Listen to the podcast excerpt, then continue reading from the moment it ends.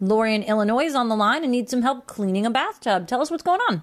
Uh, we have had uh, problems cleaning the surface, the bottom surface of our bathtub since we moved in. All of our bathtubs have a rough surface, and I've tried every product I can think of, and we cannot um, clean them. So I need some help with that. Okay, so is the surface still rough now, or is it um, just seem to be stained? No, it's rough. It's rough. Is it textured, or do you think it's like an adhesive kind of a roughness?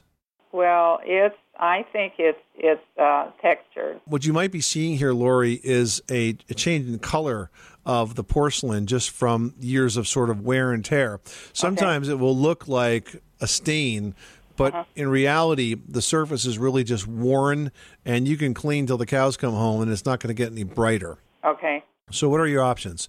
So, you could refinish the tub, but when you try to refinish a tub in place, you know it's a kind of a temporary fix. It can look bright and clean for a while, but the refinishing just doesn't last as long as the original porcelain. Okay. Or you can consider a process like bath fitter, where they come into your house and in one day they sort of create a whole new tub for you by dropping a custom formed insert into that tub. It covers all the surfaces, kind of like a glove.